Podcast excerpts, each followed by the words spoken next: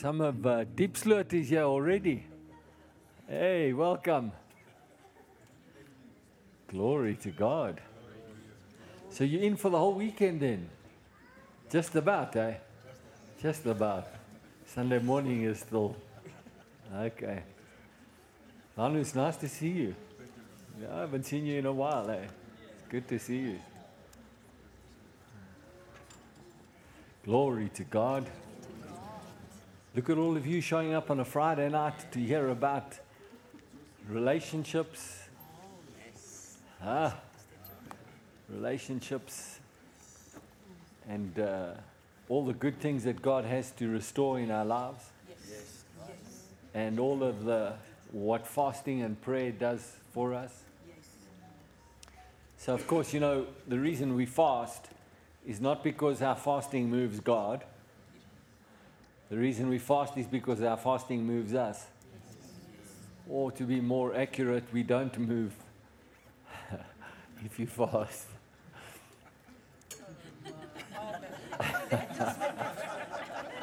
It took a while for people to get it, but they got it.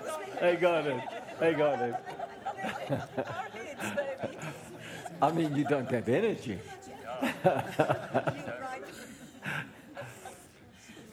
It depends on the kind of fast you're having.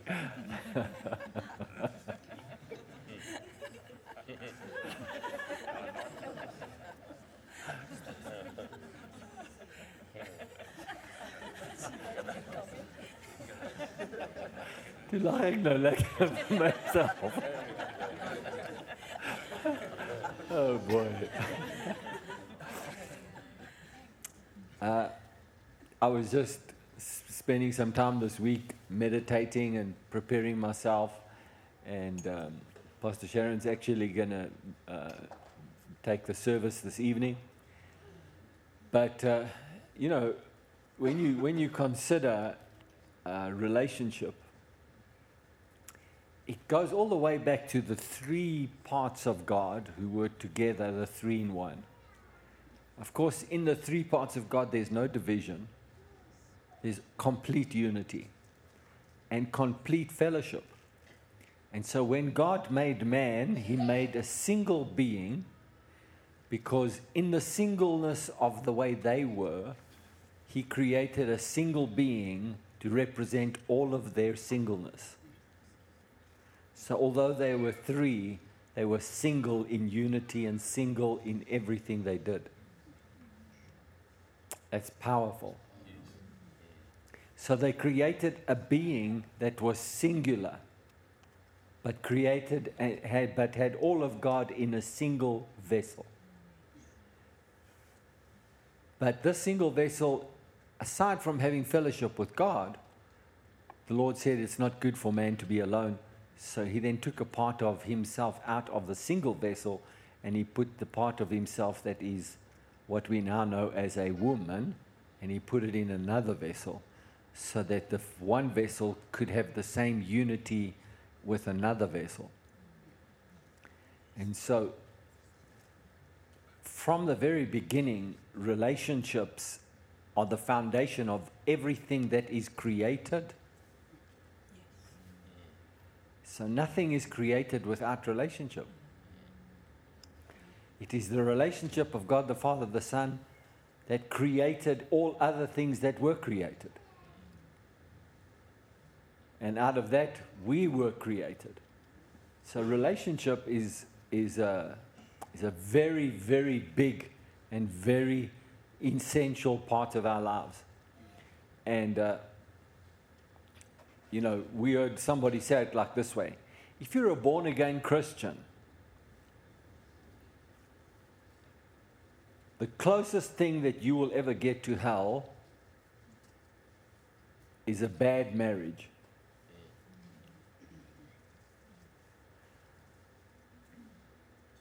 That's quite something to think about, right? Because actually, if you understand who you are as a Christian and what God has for you, if you've got a bad marriage, that's the closest you'll ever get to hell. I mean, whether that person is right or wrong, It's just a thought. It's quite something to think about, that if you've got a bad marriage, I mean, we will never go to hell. We will never experience hell. And so the only hell on earth that you will ever experience will be a bad marriage or bad relationships. So that's quite something to think about. However, the closest you can get to God while you're on earth is to have a good relationship with Him, and then good relationship with the body of Christ and your partner. And you can truly have heaven on earth. As it is in heaven, so we can have it on earth. That applies to relationships. Wow. This is already mind-blowing stuff tonight. It is. It is. Wow. So Pastor Sharon has really been, I can say, certainly I know, having lived with her all these 40 plus years, I know how much what she is going to do with you tonight. I know how much this has impacted her and us, and how it's been a fundamental foundation for the success of our relationship. And so she's going to come and share with you and pray, and we're going to pray together tonight. And she's got some marvelous things that she's going to do, very practical, very marvelous things that she's going to share with you tonight. Hallelujah. Hallelujah. My darling and the greatest joy of my life, and Pastor Sharon, my partner in ministry and everything, won't you welcome the most beautiful, gorgeous woman in the world to the platform, please? You must use this mic, my bad. Okay. I'll go down. You go down now. They will bring the other one.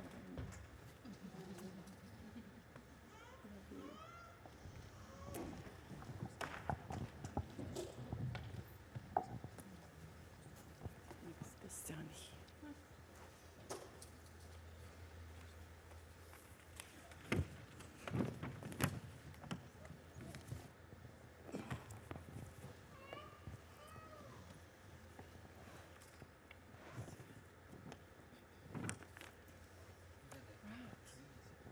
Right. Hello, everybody. Hello. Wonderful to have you all here, and I know that you know too that we are going to have a life-changing weekend. Yes. Yes. It's something that I believe Pastor John said this on his last message last Sunday. He believes that this weekend is going to catapult all of us to a new place, not only in God, but in our marriages, in our families, and us as blood-bought family. And because those are the areas that God spoke through Pastor John. Will you just pray with me, please? Father, I thank you that our hearts are expectant, our hearts are open, our spiritual ears are open, Lord, to hear what the Lord would speak to our hearts. Thank you, Holy Spirit, that you live in every one of us, that as you give me utterance, so you witness it and you confirm it in the hearts of all these, the children of God, all these born-again ones, because of the blood of Jesus that was shed, that you make this real to them. That as I read Scripture, Father, that Scripture will speak to them, Father. They'll hear Scripture and truth speaking to their hearts. And we thank you for that in the name of Jesus. And we all say, Amen. Thank you. So, on the 2nd of January, Sunday the 2nd of January, 2022, this came out of Pastor John's spirit. I have this surge.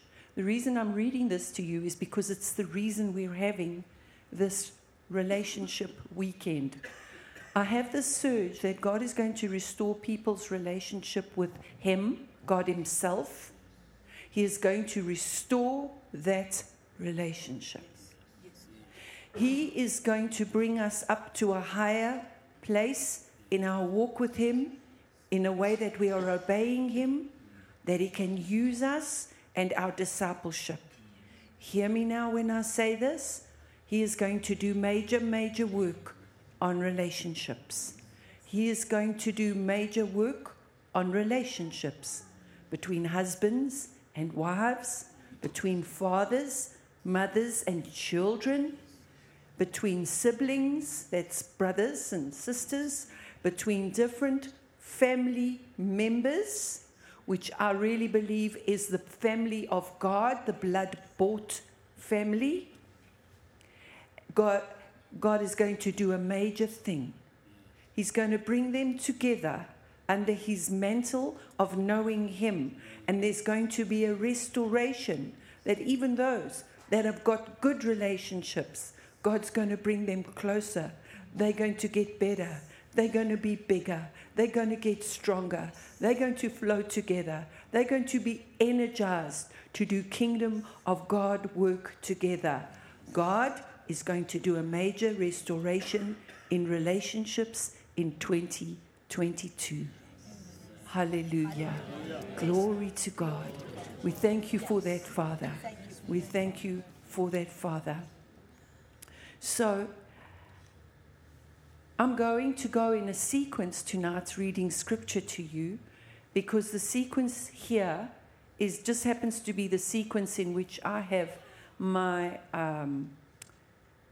my seed file, the revelation that God gave me of the sower sows the word, that you sow the word of God is incorruptible seed, and you sow the word of God into your heart with your mouth. And your heart was tailor-made to receive the word of God. So when the Lord gave me that revelation about 34 years ago, I began to search the scriptures. He began to show me. I said to him, how do I sow your word into my life, Lord?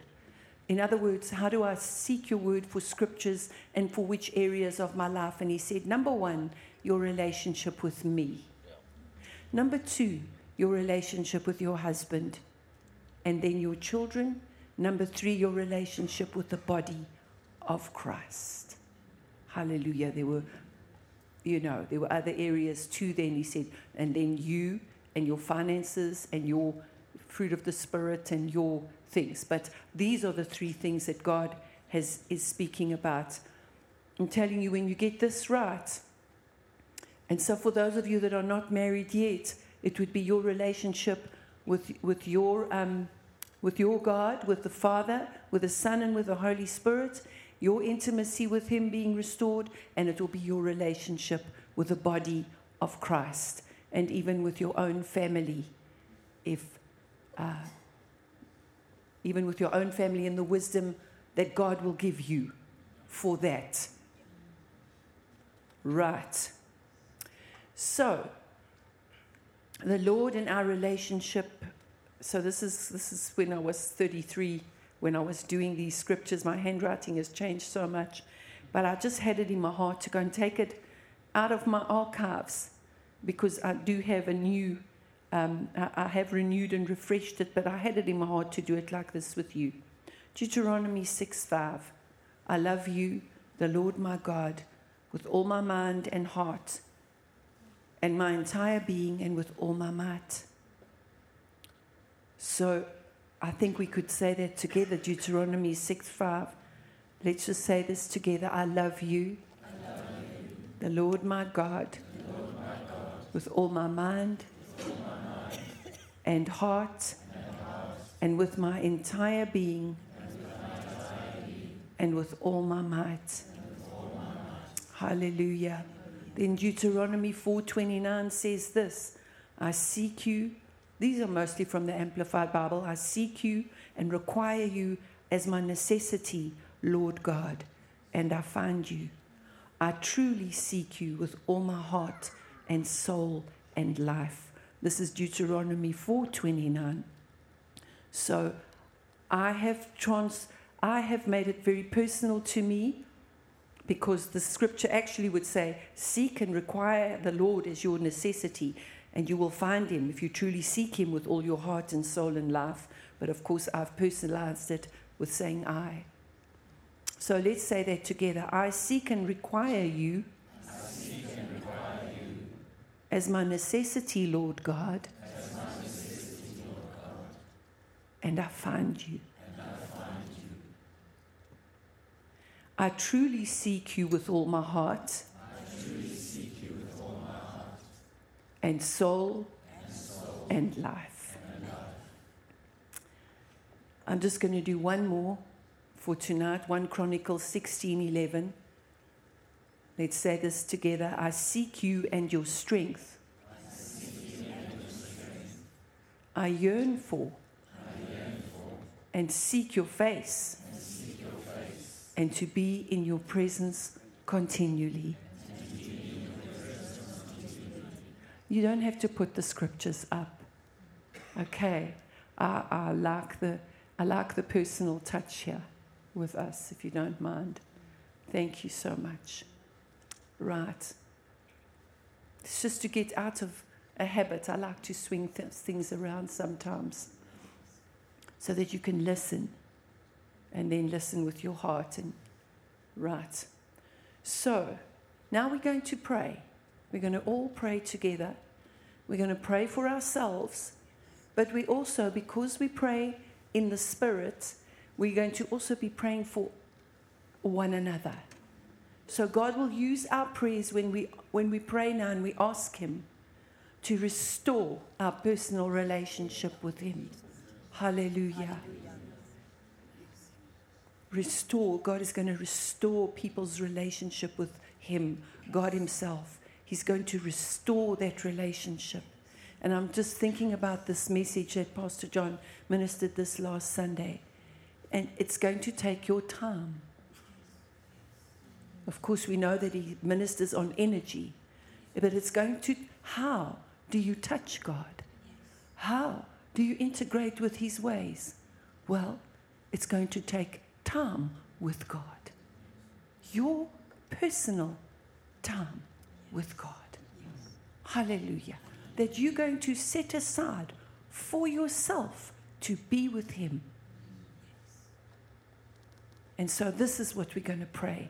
We're praying it out now, because 1 Corinthians 14 says that if we pray in an unknown tongue, we're praying out mysteries and secrets, the secrets of God. And also Romans 8:26 says we pray according to the perfect will of God. So we're asking the Father now, tonight, through our prayers, to draw us into that intimacy with Him, in a deeper intimacy with Him, to draw us into perhaps something that we've lost that we once had with Him, to bring that back. Perhaps for some of you, you've never had intimacy with the Lord other than to just come to church on a Sunday, and just you sense His presence and you know He's real, but you don't have a relationship with Him. To have a relationship with someone, you have to be with them.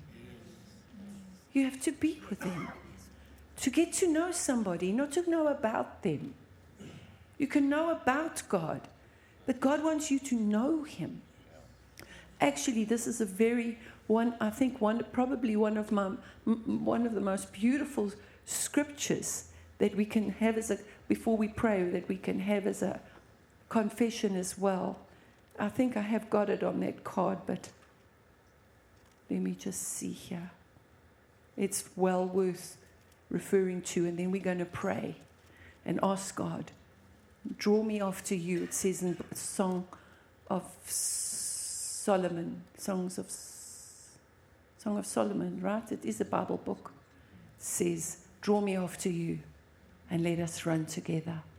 We're going to ask that God, through our praying tonight, and those of you that don't pray in the Spirit yet, you don't pray in tongues yet, you're born again, you have the Holy Spirit. Let me tell you, you have the Holy Spirit when Jesus lives in your heart. You have the Holy Spirit. So just get ready to have an appetite to want to be filled with the Spirit, with the evidence of speaking in tongues, right? And just listen to the sounds that God hears, because it's scriptural, and God says in Romans 8:26, we pray according to the will of God. Let me just find this scripture here. It's in John 17, verse 3. And let's say this together. And this is eternal life. This is eternal life. To know. To perceive. To recognize. Become acquainted with. And understand you. The only true and real God. And to know him, Jesus, whom you have sent. So the King James says this is eternal life, to know him and Jesus, to know the Father and to know Jesus. And who is going to help you to know the Father and Jesus? The Holy Spirit that lives in you. When you read scripture about the Father and you read scripture about Jesus, he's going to make the Father and Jesus real to you, because the Holy Spirit, one of the Holy Spirit's names in the Bible is the Spirit of God and the Spirit of Christ. They are one, like Pastor John was saying this morning, but they are separate. They are Father, Son, and Holy Spirit. Really, the Holy Trinity. Glory to God. And so this is eternal life. It means it to know you, the only true and real God, and the one whom you have sent. So, Father, we thank you for these scriptures that we have spoken out of our mouths, Father, that they would lodge in our hearts and that you would bring your Spirit to reign on these seeds that we are sowing into our hearts tonight, Father. Glory to God. And now, Father, we pray in the Spirit for one another and for ourselves, Lord, that truly our relationship with you may be restored and we may go to new levels with you, as you said you wanted to do at the beginning of this year. Hallelujah. Let your Spirit speak to God. You don't speak to men. 1 Corinthians 14 says, when you pray in an unknown tongue, you do not speak to man, you speak to God. We speak to you now, Father, hallelujah, about our own personal intimacy with you and then those for others as well, Lord. Sibasato, etremeneketa solatuka, shovoresipro, prababatu, senemekeshkeda, tafalatira, shakala falatira, shosepese, shamanamasito kotole pelefaligrade, shikarakuste de verekilare, Stakara stroveshkuti, ya palature berevisha, la pravasure perevishana, sakara barashurevi, sakrasta staravaratu, shemene makadore, ivra kadapature beshenisa note karadore, ishafrusi peste tristu, shepeste stristu kutuktu paruka, shabarakure, Onda bara soste de bekerado sugurote, shabara sure. Ona manaka rote, se presenito tu porosesto, tu prosonito kutupuresku, laro kurukutushku, yene mara sure menere, shabara sure bereveriska, tapalatu shene mesetiro, shabara sofene mete, o shekusa. Shapasas tu kishkasa, lokuru pekura no menemese de gira kute rebeteka. Oh, shabalasu.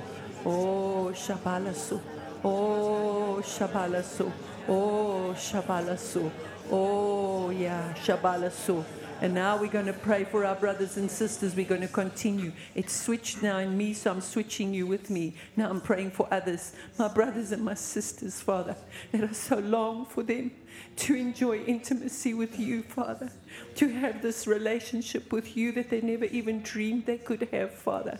Now my spirit speaks to you for my brothers and my sisters, for the young ones, Father. For the young ones, for the middle ones, for the older ones, Father. My spirit speaks to you for all my brothers and sisters in this congregation, Father.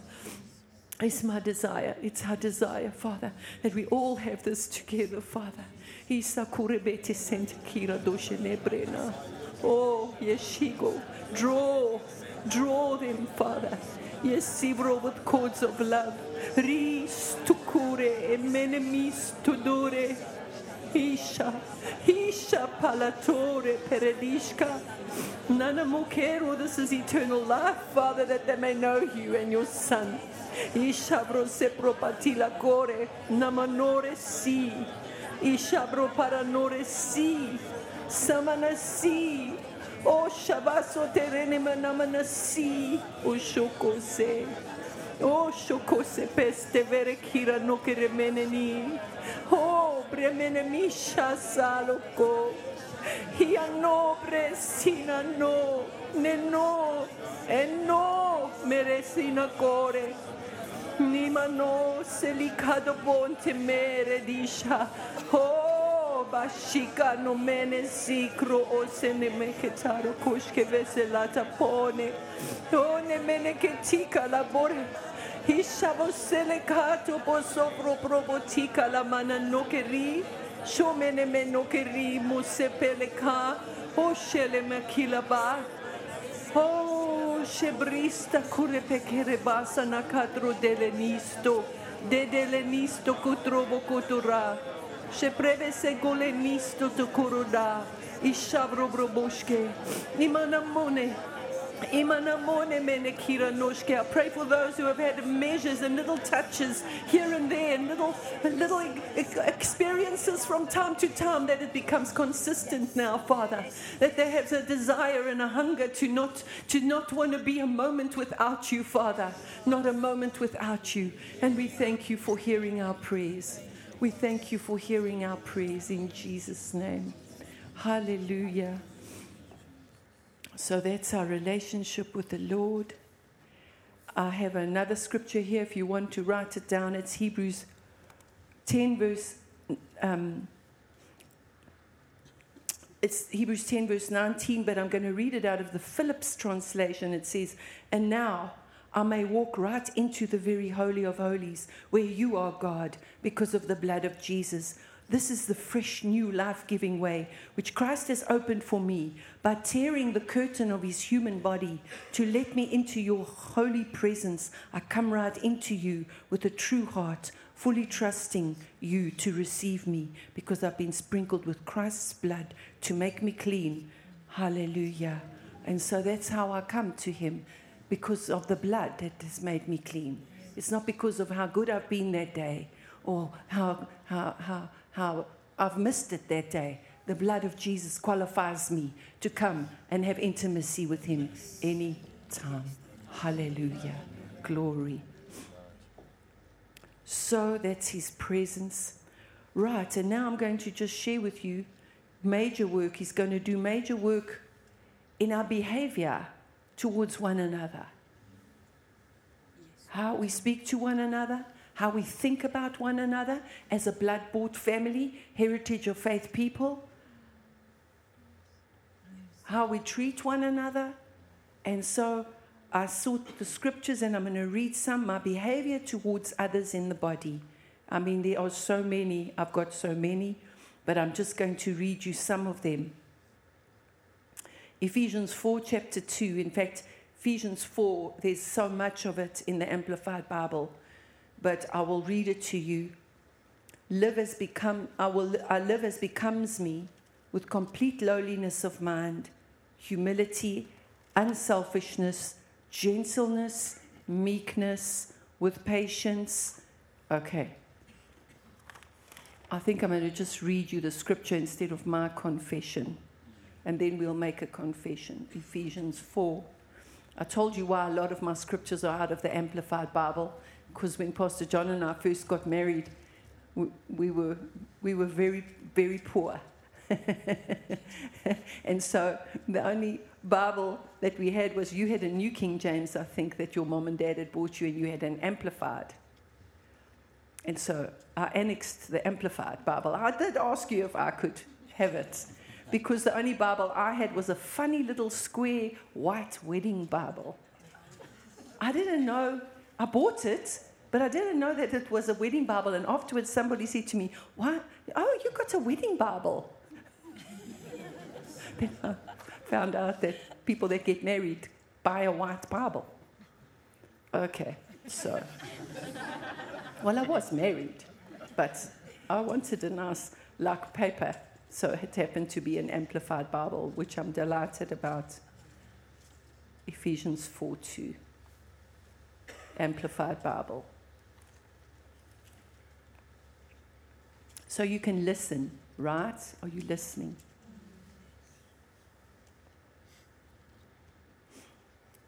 This is the Apostle Paul saying, live,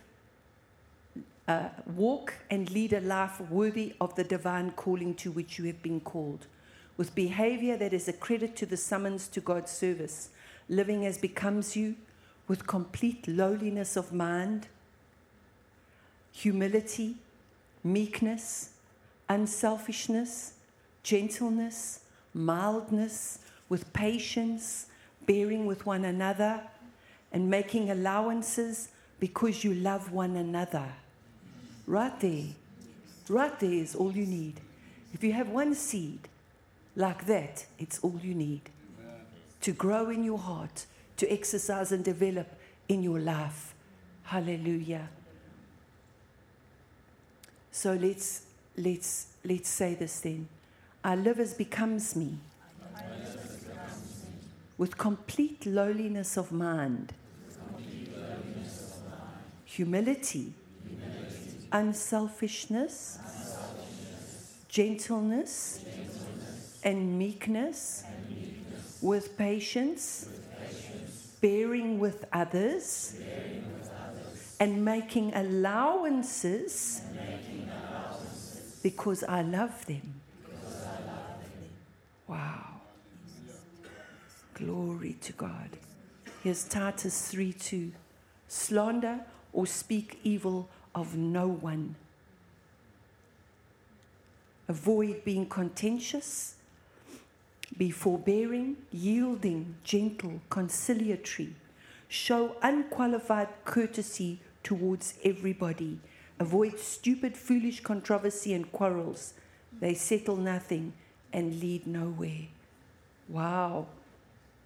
Right? And then this is beautiful. I remember then the book of Philippians coming alive.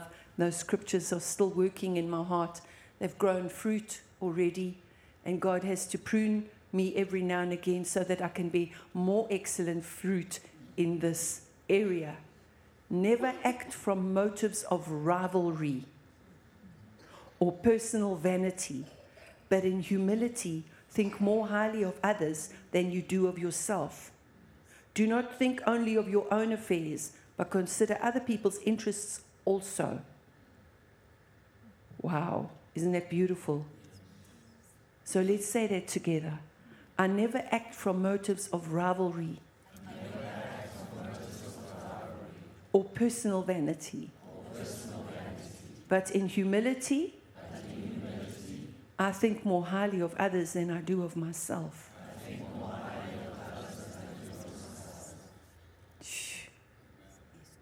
Yeah, all right, one more. Colossians 3:12. I'm going to read that to you out of the Amplified. Colossians 3:12.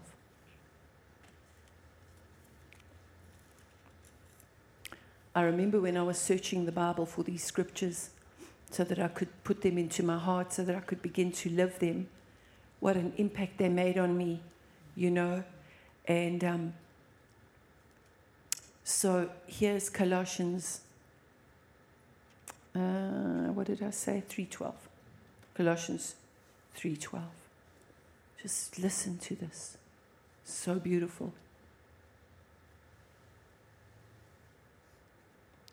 Clothe yourselves, therefore, as God's own chosen ones, His own picked representatives who are purified and holy and well-beloved by God Himself, by putting on behavior marked by tender-hearted pity and mercy, kind feeling, a lowly opinion of yourselves, gentle ways, and patience which is tireless and long-suffering, and has the power to endure whatever comes with good temper. Be gentle and forbearing. bearing with one another. And if anyone has a difference or a grievance against another, readily pardon each other, even as the Lord has also freely forgiven you. So must you also forgive. Wow. How beautiful is that? So that's what the kind of person, actually as a born-again Christian, that's actually who I am. But I've got to grow the word in me. Because when you were born again, a baby born again one. Now you've got to develop and grow, and the Bible is very clear.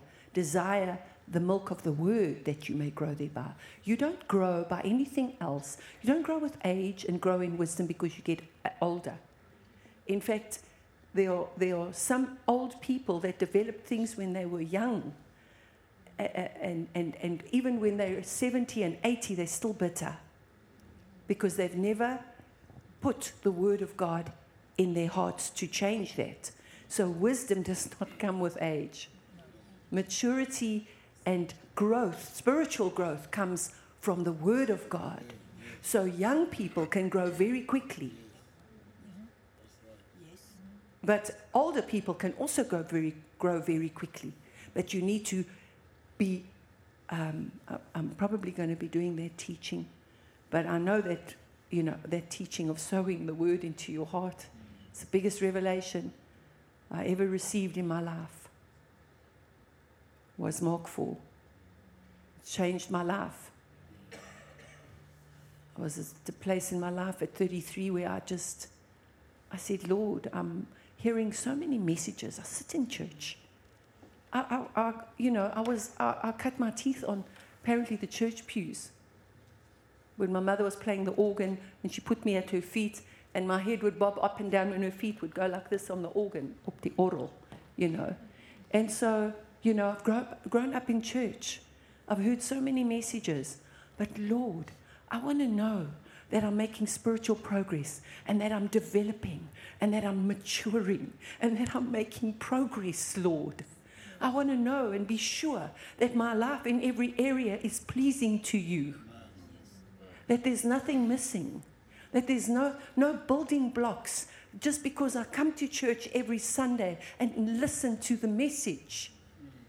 And he took me on a journey that year, and he gave me the revelation of the hardworking farmer, that actually if you want a garden to grow, you've got to go to work in that garden. You've got to weed, you've got to plow, you've got to plant, you've got to water, you've got to keep weeding, and you've got to keep waiting, and you've got to keep being persistent like a farmer, and waiting and trusting and believing that the word of God is incorruptible seed, that when you plant it in your heart, with your mouth, this is the word of faith that we preach. Apostle Paul says in Romans 10, that's even the word of God is near you, even in your mouth and in your heart, and in your mouth and in your heart, so that you can have it, and you can do it. Yes. And you can be it. Yes. Hallelujah. Hallelujah. Glory to God. Glory to God. And so we're going to say this now. In Colossians 3, right? So don't despise the day of small beginnings.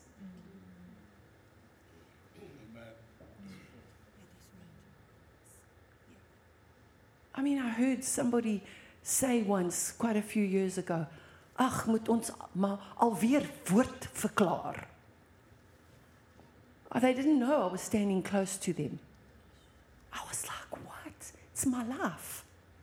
Where would I be? In my relationship with God, in my relationship with my husband, in my relationship with my children, in my relationship with the body of Christ. If I couldn't live Romans 10, your word is near me, in my mouth and in my heart, in my mouth and in my heart. This is the word of faith. Hallelujah. It's written in the book of Deuteronomy, where Moses is instructing the people and he's saying to them, the word is not far from you, that you should say, can Jesus come from heaven, please? Can we bring him up from the dead, please? No, it says in Deuteronomy, the word of God, the words of God are near you, even in your mouth and even in your heart, and in your mouth and in your heart and in your mouth and in your heart. And that's how you sow the seed of God's word. And that's the only way you will grow. That's the only way. You do not have some mysterious other way of developing and maturing than what I have. That's right. This is the way God has given us seed to sow so that we can grow and mature. That's the truth. That's right. Hallelujah. Hallelujah. So here we are tonight. We're praying and we're putting seeds in our heart. So I put on behavior marked by tender-hearted pity. I put on behavior. Let's say it. I put on behavior marked by tender-hearted pity and mercy. Kind feeling. A lowly opinion of myself. Gentle ways. And patience, which is tireless. Tireless means you don't get tired. T-I-R-E-L-E-S-S, and tireless. And long-suffering. And I have the power to endure whatever comes with good temper.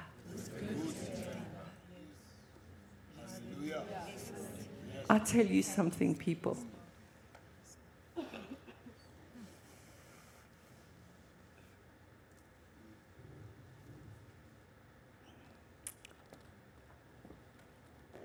Let's continue here. I am gentle and forbearing with others. I'm gentle and forbearing with others. And if I have a difference or a grievance against anyone, I readily pardon them. Even as the Lord has freely forgiven me, so I also forgive. Hallelujah. So we're talking about relationships, people. Pastor John, so I'm just initiating this tonight in you, that you can understand where God has been speaking to Pastor John, that this is the year. He's been speaking to us that we're going to develop in all of our relationships so we can become whole, all-rounded, mature disciples, sons of God in the kingdom of God. Hallelujah. Hallelujah. Hallelujah. That our Father can look at us and say, wow, there's my son, there's my daughter, those are my beloveds. They are seeking my ways and walking in my ways. Glory, glory. And you know, you're not going to have overnight growth. When you sow a seed in your heart, you've got to water it. You've got to trust God's way, that I put it in my heart now. Because you're going to have opportunity for it to not manifest in your life. There you're going to lose your temper again. There you're going to be unkind to someone again. There you're going to shout at someone again. And you go, this is not working. I've been putting this word in my heart and in my mouth and in my heart. And look, it's not working. Do you think that a farmer with seed will say, it's not growing yet, I've got to dig up these seeds because this is not working, this planting seed in the soil thing doesn't work? That's foolish for you to think you're going to get an overnight harvest of the word of God. You were created and recreated to receive the word of God in all its beauty, in all its capacity, its to exercise its superhuman energy in you, to work in you. Oh, hallelujah. Hallelujah. Glory to God. And God expects you to keep and hold that word tight, regardless of circumstances, regardless of how you're behaving. That's right. Yes. That's right. Because it will change you. Because Mark chapter 4, this all that I'm talking about, this parable that changed my whole life, it says, but if you hold that word in a just and worthy heart, and you don't give up on yourself, but you trust the word and not yourself, that it first the blade, then the ear, then the full corn in the ear, and then the harvest is there. Hallelujah. It's too late for anybody to tell me that it doesn't work, because I have been sowing and farming with the word of God in areas of my life that have truly changed me. They've transformed my life. The word of God works in my heart. And the Holy Spirit works with that word in my heart. So what do I do if I miss it and I lose my temper again? I go back to water my seed. I go back to water it. Because I've planted it, now I'm going to water it. Then I go back. Because I wasn't gentle and I wasn't forbearing. And then I go and I'm gentle and forbearing with others. And if I have a grievance against another, I readily pardon others, Father. Hallelujah. Father, I put on behavior, tender-hearted pity and mercy, marked by a kind feeling, a lowly opinion. You see, because in the book of James it says, if you look in a mirror in the word of God who you are, and then you walk away from the word, you just walk away from the word, you forget what manner of man you are. But if you keep looking into God's word, because that's who you are. I'm looking to see who I am. I'm only saying what God says about me. He's saying that about me. Now I'm growing it in me. And if I keep, the book of James says, if you keep looking into the faultless law of liberty, you will be blessed in your life of obedience. Because you'll find on a day where if you don't let go of the word and you don't let it get snatched out of your heart by Satan, you'll find on a day you'll go, wow, that kindness came, that gentleness. Wow, yes, I'm exercising myself here in godliness, that I'm not looking just to my own interests, but I'm finding myself. It's the word of God is growing up. First the blade. Oh, there's a blade. There's some fruit, there's not fruit, but there's some movement here in me where I'm realizing I'm changing. Yes. Yes. Hallelujah. It's not full-grown fruit yet. So, Father, this is who we desire to come up in relationships in the church. We desire to have relationships, Father. Godly relationships and fellowship, Father. And not to isolate ourselves from the body, from our church, Lord. Something else Pastor John said that was so powerful, that we think we can just put our money in and put our tithe in, but we don't have relationships in the church. We're not fellowshipping.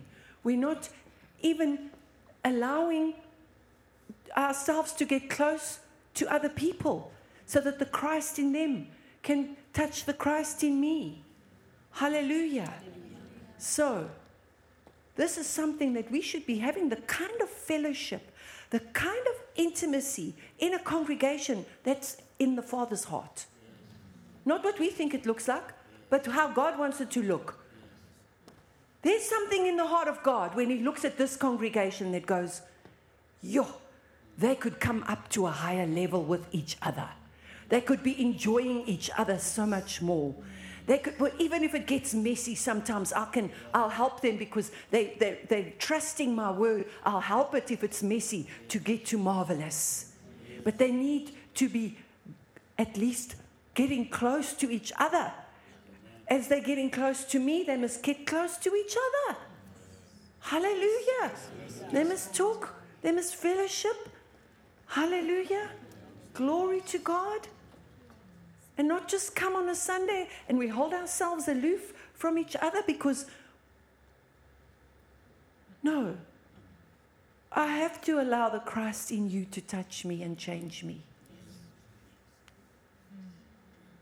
I cannot mature on my own. Even though I have the power of the Word of God that's working in my heart, I still, Jesus and the Father has still given me the church so that we touch each other. And that's also part of our growth. It would be like saying that I can grow all by my own, without need of the body, without need, I have no need of the church. We can't do that. We are living stones.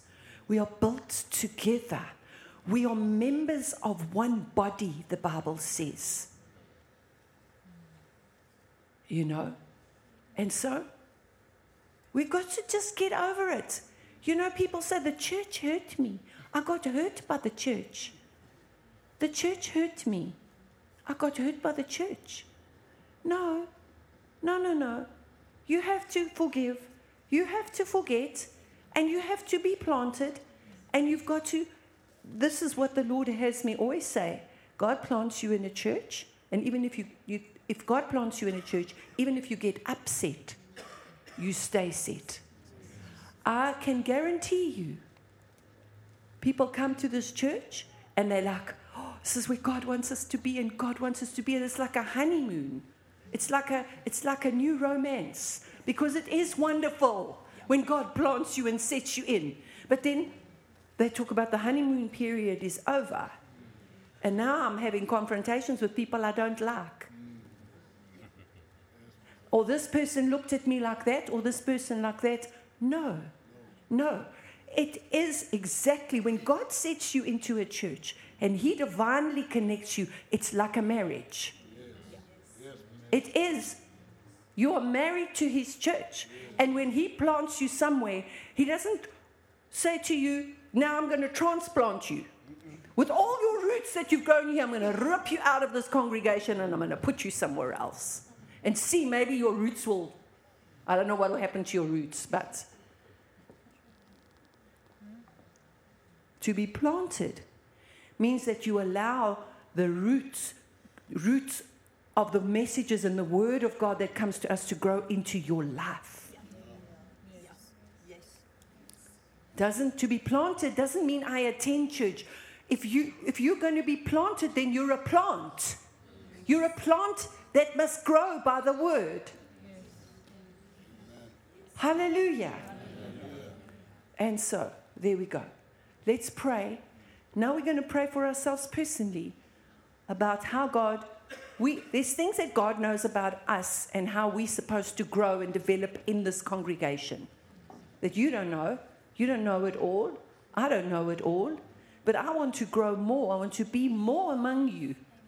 I want to be more in relationship. I want to be everything God wants me to be among you. Right? And to you. And from me to you, and Him through me to you. Yes. Hallelujah. Amen. Glory. So let's pray this for ourselves in Jesus' name. Father, we come and let our spirit speak to you now. We want to change and come up to a new level in our corporate obedience, in our corporate relationships, Father, in your church.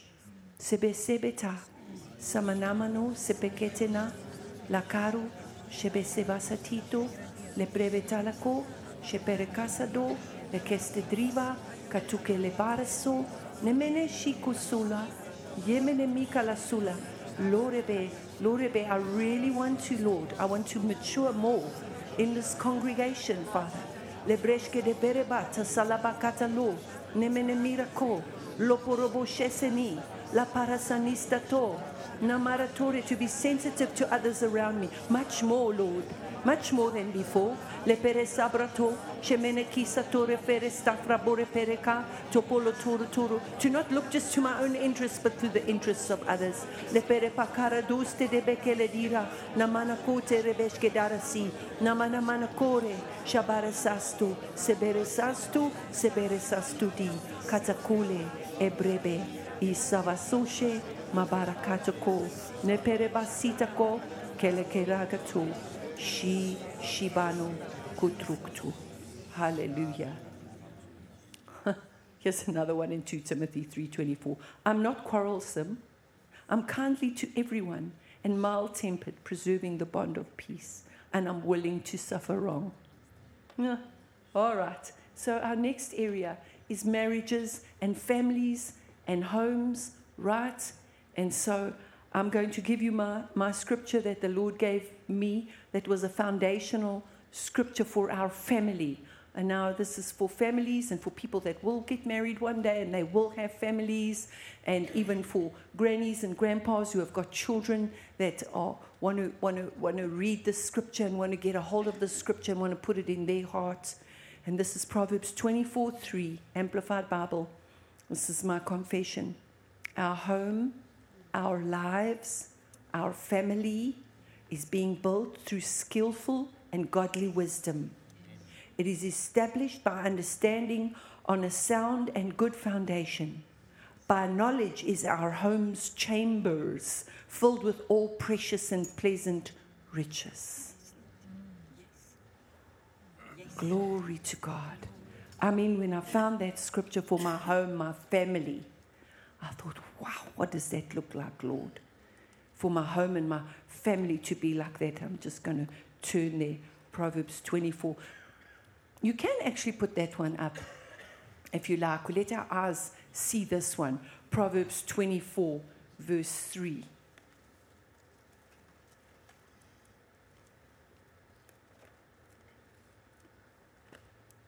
Beautiful. Beautiful. Proverbs 24, verse 3. Through skillful and godly wisdom is a house, a life. You can take that for, a home and a family built. We're going to pray out skillful and godly wisdom tonight for our lives, our homes, and our families. Isn't Scripture just beautiful? When truth comes to you like this, then hope comes and faith starts to arise. It gives you hope for your home, your lives, your families. Glory. And so, through skillful and godly wisdom is a house, a life, a home, and a family built.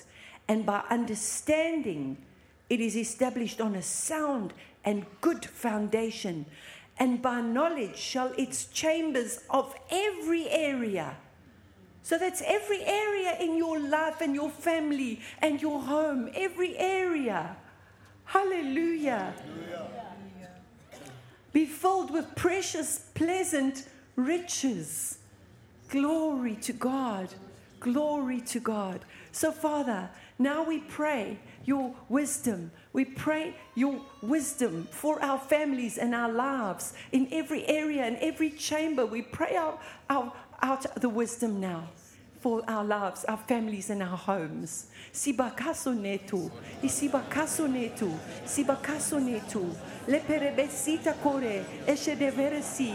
Orese our lives, our families, our homes. Lerepe, araporepe, este de kirate, alurebe. Yes, morestu. Yes, morestore preketirone menesheda. Okolokore, ishakrovederesi. Aikaladuke, shikara sovre, rebete sila kote, shemenemina korebekeredi. Yasole, yasole kerekedereti. Ishaloproste de berekeredi.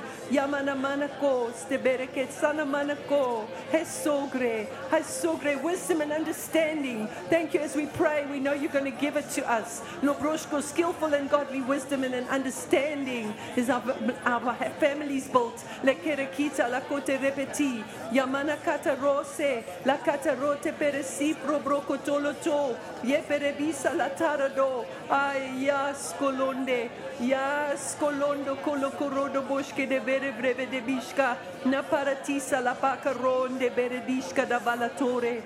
you, Lord.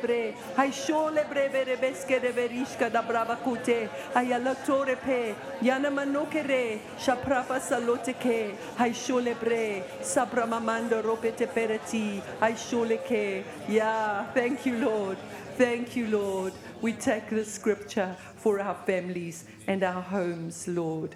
Glory to God. And then this was also a very big one for me, and still is for me, is Isaiah 59:21.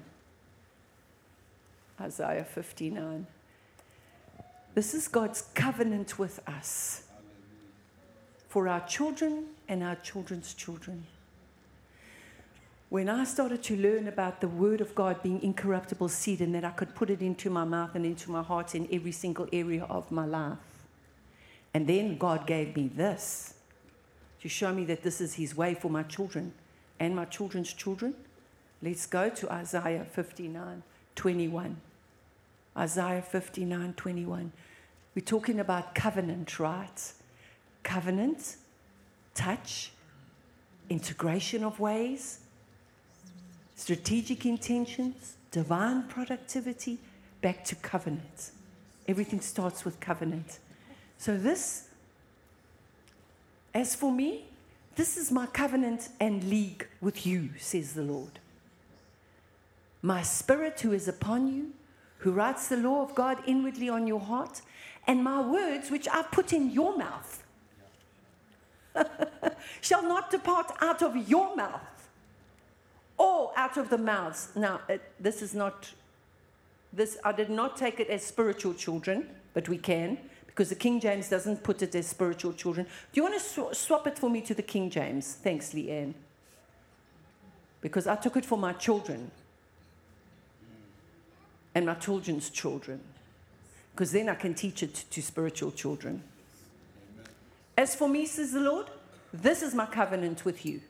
My spirit who is upon you, my words which I put in your mouth shall not depart from your mouth, nor from the mouth of your descendants, nor from the mouth of your descendants' descendants, says the Lord. And the King James says, the mouth of your children and your children's children. The mouth of your children. So this way that I have taught you to put your words, my words in your mouth and in your heart, shall not this way of mine, this is my covenant with you, shall not depart out of the mouth of your children. You teach your children, Deuteronomy 6. You teach your children to put his words in your mouth, like I've put them in your mouth. So then this pattern and this principle of power will not depart from your children and your children's children, to speak God's word. Yes. And sow seed and grow. Yes. Glory to God. From the time my boys could read, I started to make them these as well. I'm not putting shame on anybody that hasn't done this, right? This is an encouragement to do it now. Do it now. Pray for your children's children that, you know, I made them each a little file like this. Isn't that sobering? Mm-hmm. Still have it. You still have it. Yeah. Yeah. When they would come to me with some things like, because Dad was at work during the day, so Dad did a lot of the training and the things on weekends. But and like Garth would come to me and say to me, I hate school. Where did he learn that? At school, because the world speaks like that. Yeah. And I would say, oh, no, Garth. You're learning things. And your love for learning. You don't say that, my son. If you put that death in your heart, you're going to hate school forever. And you've got to be there a long time. You know, that was before I found out that there are better ways to educate your children. And so I put things like that in, like from the book of Daniel, that I am 10 times wiser than those in my... it says that about Daniel and Shadrach, Meshach, and Abednego. And I would put things like that. And I love to learn. I would write that in their files. So you still got yours, Bryn. Glory to God. Hallelujah. And because I was a primary school teacher, my cursive was so nice. So I wrote their little cards like this in cursive so that they could read it.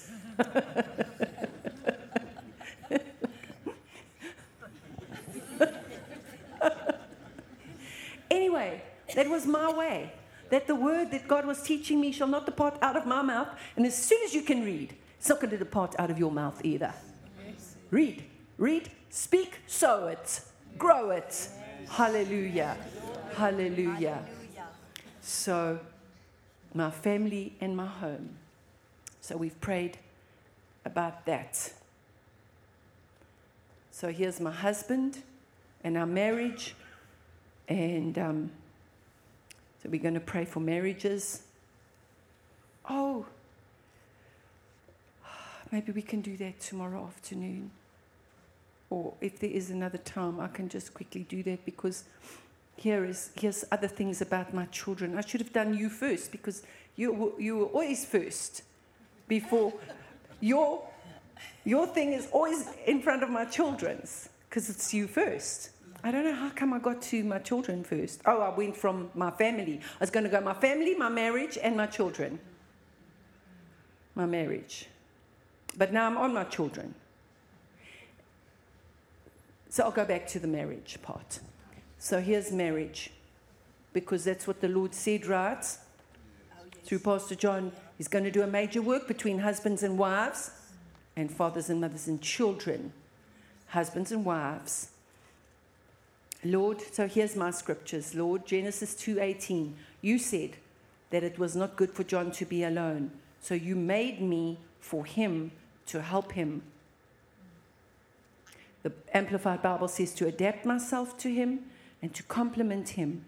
I am bone of his bones and flesh of his flesh now. I am one flesh with him. We are united and we cleave to each other. This relationship is unique to any other that I have. I don't have that relationship with my children. I have that relationship with my husband. Hallelujah. Glory to God. And so, Proverbs 31, I put in my mouth and in my heart. I'm a capable, intelligent, virtuous woman. The heart of my husband trusts in me confidently and relies on me securely, so that he has no lack of honest gain or need of dishonest spoil. I comfort and encourage and do him only good as long as there is life within me. I comfort and encourage and do him only good as long as there is life within me. Isn't that beautiful? I deeply love, this is Ephesians, I think it is, 1 Peter 3, 1-6. Wow, did this scripture continue to help me to bear more fruit in my marriage. Oh, Jesus, we love your word. Can we lift just one hand to him? Or two. We love your word, Lord. We love your word. Your word is truth, Lord. Your word is seed that we can grow, Lord. Hallelujah. Oh, we desire your word that we may grow thereby, Father. Thank you that you've given us the scriptures that speak to us anytime we let them. Scripture speaks to us. Hallelujah. Hallelujah. And so 1 Peter 3, 1-6. You know, I was a place in my life when I was 33 and I'd had 2 babies and I was like, you know. And, going to church every Sunday and And so when he began to give me this revelation, and I saw all the wonderful things that I could be more of in my marriage, yes, blessed me. After a few months, my husband came to me, said to me, that revelation God's giving you, because he was experiencing the change, right, baby? And it continues to change me. He said, come share that with me. I want some of that. Hallelujah. Yes. I just am thanking him again for his word, that I can let his word dwell richly in my heart, in all its richness. I thank him tonight. I thank him and I praise him tonight. That his word truly is incorruptible seed. And you all can find that scripture in Peter. Thank you, Lord. Hallelujah. That's the word of faith to me. That's what the word of faith is to me. That's right. It's not about me believing God to get stuff. No. That's such a smidgen of it. It's about me having my faith to become like Jesus. Yeah, that's right. In my marriage, in my walk with him, in my intimacy with him, for me to be a son of God and to be able to have intimacy with Father God the way Jesus has. Jesus' death and resurrection made that available to me. He was the firstborn son, and I'm in there. And so that I can have a relationship with the Father the way he has it. Oh, glory to God. Jesus came to die and rise again, be raised again to take me, bring me to the Father. And there's lots of scriptures about that. Hallelujah. All right. Where was I going with all of this? 1 Peter. Right. Let me see.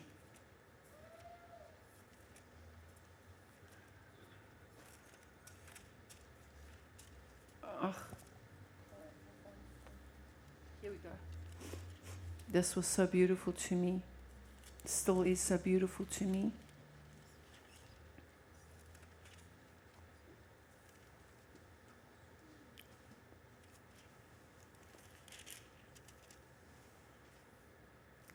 Now, I think we go to 1 Peter chapter 2. And we go to see Jesus. Let's go to 1 Peter chapter 2:21 and go and look at Jesus. Let's look at Jesus. Okay. Now, verse 22. Let's look at Jesus. He was guilty of no sin, neither was deceit or guile ever found on his lips. When he was reviled and insulted, he did not revile or offer insult in return. When he was abused and suffered, he made no threats of vengeance, but he trusted himself and everything to him who judges fairly. Go to verse 1 of chapter 3. In like manner, you married women. There it goes. In like manner, you married women, be submissive to your own husbands. Subordinate yourselves as being secondary to and dependent on them, and adapt yourselves to them. So even if any do not obey the word of God, they may be won over, not by discussion, but by the godly lives of their wives, when they observe the pure and modest way in which you conduct yourselves, together with your reverence for your husband. You are to feel for him all that reverence includes. To respect, defer to, revere him, honor, esteem, appreciate, prize, and in the human sense, to adore him, admire, praise, be devoted to, deeply love, and enjoy your husband. Let not yours be the merely external adorning with elaborate interweaving, knotting of the hair, and wearing of jewelry or changes of clothes, but let it be the inward adorning and beauty of the hidden person of the heart, with the incorruptible, unfading charm of a gentle and a peaceful spirit, which is not anxious or wrought up, but is very precious in the sight of God. For this 'twas thus that the pious women of old who hoped in God were accustomed to beautify themselves and were submissive to their husbands, adapting themselves to them as themselves secondary to and dependent on them. It was thus that Sarah obeyed Abraham, following his guidance and acknowledging his headship over her by calling him Lord, Master, Leader, Authority. And you are now her true daughters if you do right. And let nothing terrify you, not giving way to hysterical fears or letting anxieties unnerve you. In the same way you married men. So, okay, there's the married men. There's instructions to the married men too now. Because this that I'm talking about does not equal doormat. Does not equal doormat. It equals I'm doing this as unto the Lord. I'm following in Jesus' footsteps. Hallelujah. Glory to God. Because God has got instructions for men first. For men first in Ephesians, it says, husbands, you love your wives as Christ loves the church. You give yourself up for her. You cleanse her with the washing of the water of the word. You present her to yourself. So God gives the responsibility to the man first to love his wife. Hallelujah. So there's a balance here.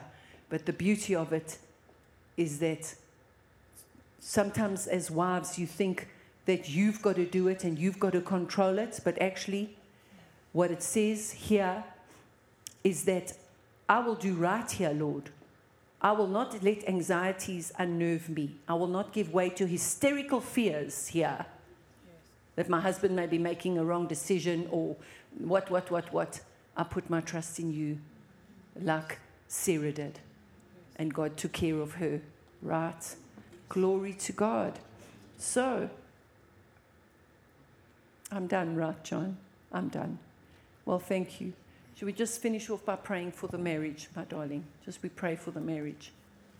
Our marriages here. And those of you that are not married yet, and there's a desire in your heart, you pray for yours. Pray for all these things to come to pass. For a wife or a husband that's going to love you like Christ loves the church. Godly man, a godly woman. Let's pray for marriages here today. Isabakato mete premesete pature, shaparamakato prebeske te pereke sote, itakato ke le breve ke tira nanushke, sakarakote pete perasa, tapatapati korote. Oh, yogoshke aya lara. Yes, Lord, marriages, la caradone, nepreti, nashanalako, marriages, oramishka tapara nore pereste de peredi, saparado, stekerevi, shakarasto, rekereste, stekerestavo, shemenekatu, shefremerista dobore, to go to new levels. Our marriages, all of our marriages to go to new levels. La parava nonore, keteshenemira, topero, samara kute petesifaro, sheperesaso, neketetasadi, Kolokore, Shakravasi Korokote Parano, Shemenekira Tasoreno, Ai Shkovasole, Parashosonte, Prabasa, Saparaso, Leveresito, Amamaka. Amen. Hallelujah. Wow. Like I said to you before, what you saw here, and when Pastor Sharon and I were talking about preparing for this weekend, and she decided to pull out her confessions from all those years ago. You know, at first she was like, I don't want to do this. I said, actually, Sharon, I think this is a very good idea, because actually people think that they look at our lives now, all these years later, and they think that we have got some formula or that we're just compatible and we all of that kind of stuff. But actually, the Word of God... The Word of God is really what brought us to this place. It really brought us to this place. And so that's why I keep saying you must believe in the Word of God. You must believe in God. You must believe in God. Because if you believe in God, then you know that His words are true. Yes. And if these words are true, then when you speak them, you are sowing seed and they will come to pass. As sure as anything, yes. You know. I was having a chat to Loki, and who's a farmer, and you know, he was saying, I like to grow trees, apple trees. He has an apple orchard. I like to grow trees because I don't have to replant them every year. They just keep growing fruit all the time, you know. And certainly when it comes to our life of the Spirit, there's the fruit of the Spirit in our lives that when it grows, it keeps bearing fruit. But there is also a part of our lives where you've got to keep on watering seed that you plant, and they've got to grow and reap the harvest, and then you've got to keep working it. And so that's the way it works, is that you have patch and patch and patch and patch and patch and patch, and so you harvest, and there's no interruption in the harvest in the Spirit. Yes.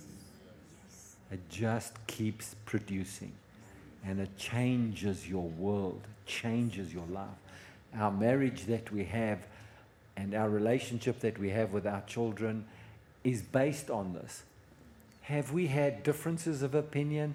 Have our children had to kind of find their own ways in life, and sometimes it hasn't always been the same as we would do it, and so then there's a difference of opinion, and then we've got to correct that, and they've got to correct that. And yes, all of the above. How do we do that? Same way. Word of God.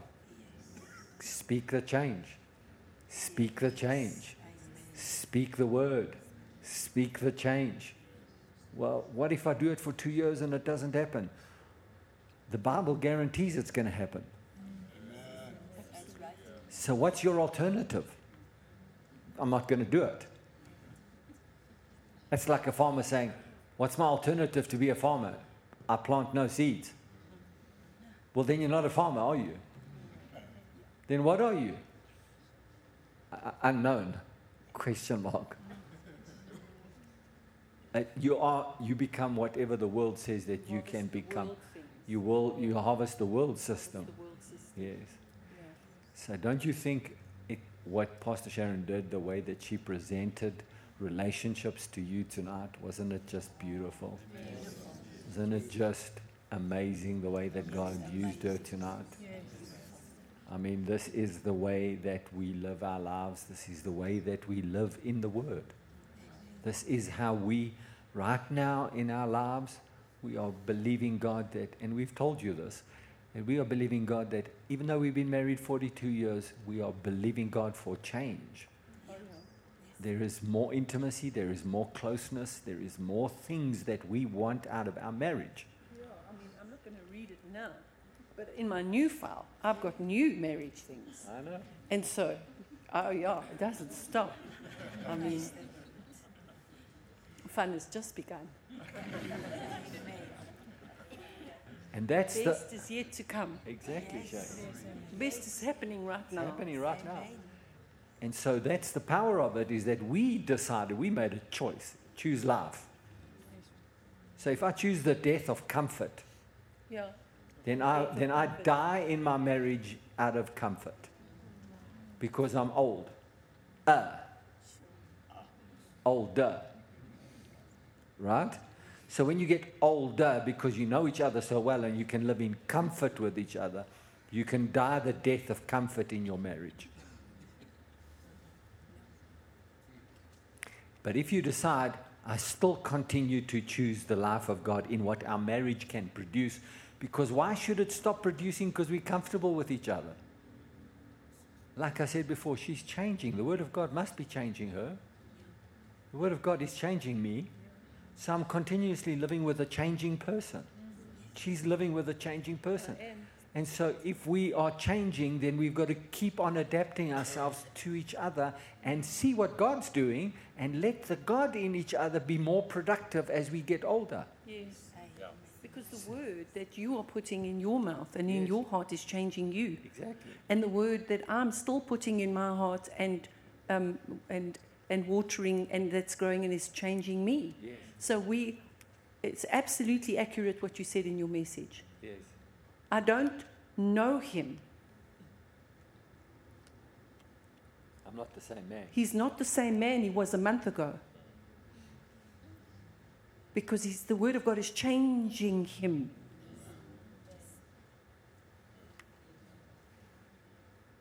Growing him. And we've had to have conversations, and we've had these conversations this week. Yeah. We've been speaking. But so, John, you're doing this, and you're doing this. That's right, babe. That's what God has got me doing right now. Yes. So I have to adapt to this new thing that God's got you doing. That's right, babe. Yes. So we have the conversation because God is producing in me. And then I go to the Word. I am adapting. I thank you, Holy Spirit, that I have the law of recognition happening in what's happening here with John. I'm receiving the instructions, all those things that we learn. You know, I thank you, Lord, that I'm adapting myself here. I'm adjusting. Thank you, Holy Spirit, for helping me to adjust and adapt here to this which you have, which you are doing in him. Yes. And as she's speaking the word, I can sense that there is some growth happening here, but there is also this happened this week. We can sense that the devil doesn't want this productivity, this divine productivity, to happen. So we've had to say, oh, we recognize, hold on, we know what's coming here. There's a little fox coming in that's trying to spoil this vine. Yeah. So now we've got to, hey, let's do what's to keep this fox out. So we had to come together. We had to get into agreement. We had to speak the word. We had to have conversations so that the divine productivity can continue, so that the little foxes don't come and spoil the vine of what God's building and growing. We have to get skillful wisdom and understanding so that our lives and our lives can still be built on skillful and godly wisdom and understanding. Still, we have to continue to get that new understanding, new wisdom from God, because we keep changing. Yes. Hallelujah. Hallelujah. And so you know what happens is when you're growing like this, the joy of this rises. The joy of it increases. The power of it grows. And so you have integration of ways continuously. That means your touch changes. I'm so glad that we still touch each other a lot. Physically, emotionally, and spiritually. Touch is always important. Yes. But we also work at integrating ways by the Word of God. Yes. And so then the strategic intentions of God is working. And then we are already, and we continue to be even more divinely productive. And so there are things in our lives that we know that God is causing us to be in covenant with him, because he's asking us to do things. Yes. That only when you know God that way can he ask you to do those things. And that's none of your business. Because that's covenant business. Hallelujah. John, because I don't think I'm going to get another opportunity. I should have said good night. One last scripture here, my darling. Because if you read it in the Passion Translation, you'll see that a marriage is supposed to represent Christ and the church. Yes. And so I'm just going to leave. The marriage is not just two people getting married because they like each other and they've got things in common. Marriage was ordained by God in the garden to represent him. And so it says here, listen to this. I'm just going to read it here. Be subject to one another out of reverence for Christ. Wives, be subject to your own husbands as unto the Lord. For the husband is the head of the wife, as Christ is the head of the church, himself the Savior of his body. As the church is subject to Christ, so let wives be subject in everything to their husbands. You know, for a husband to say, my wife won't submit to me, I don't see anywhere in the Bible where it says husbands must make their wives submit to them. That's not an instruction to husbands, to ever say to a wife, you must submit to me. No. God says this, husband, love your wives. as Christ loved the church and gave himself up for her, so that he might sanctify her by the washing of water with the word, that he might present the church to himself in glorious splendor, without spot or wrinkle or any such things, that she might be holy and faultless. Even so, husbands should love their wives as being, in a sense, their own bodies. He who loves his own wife loves himself.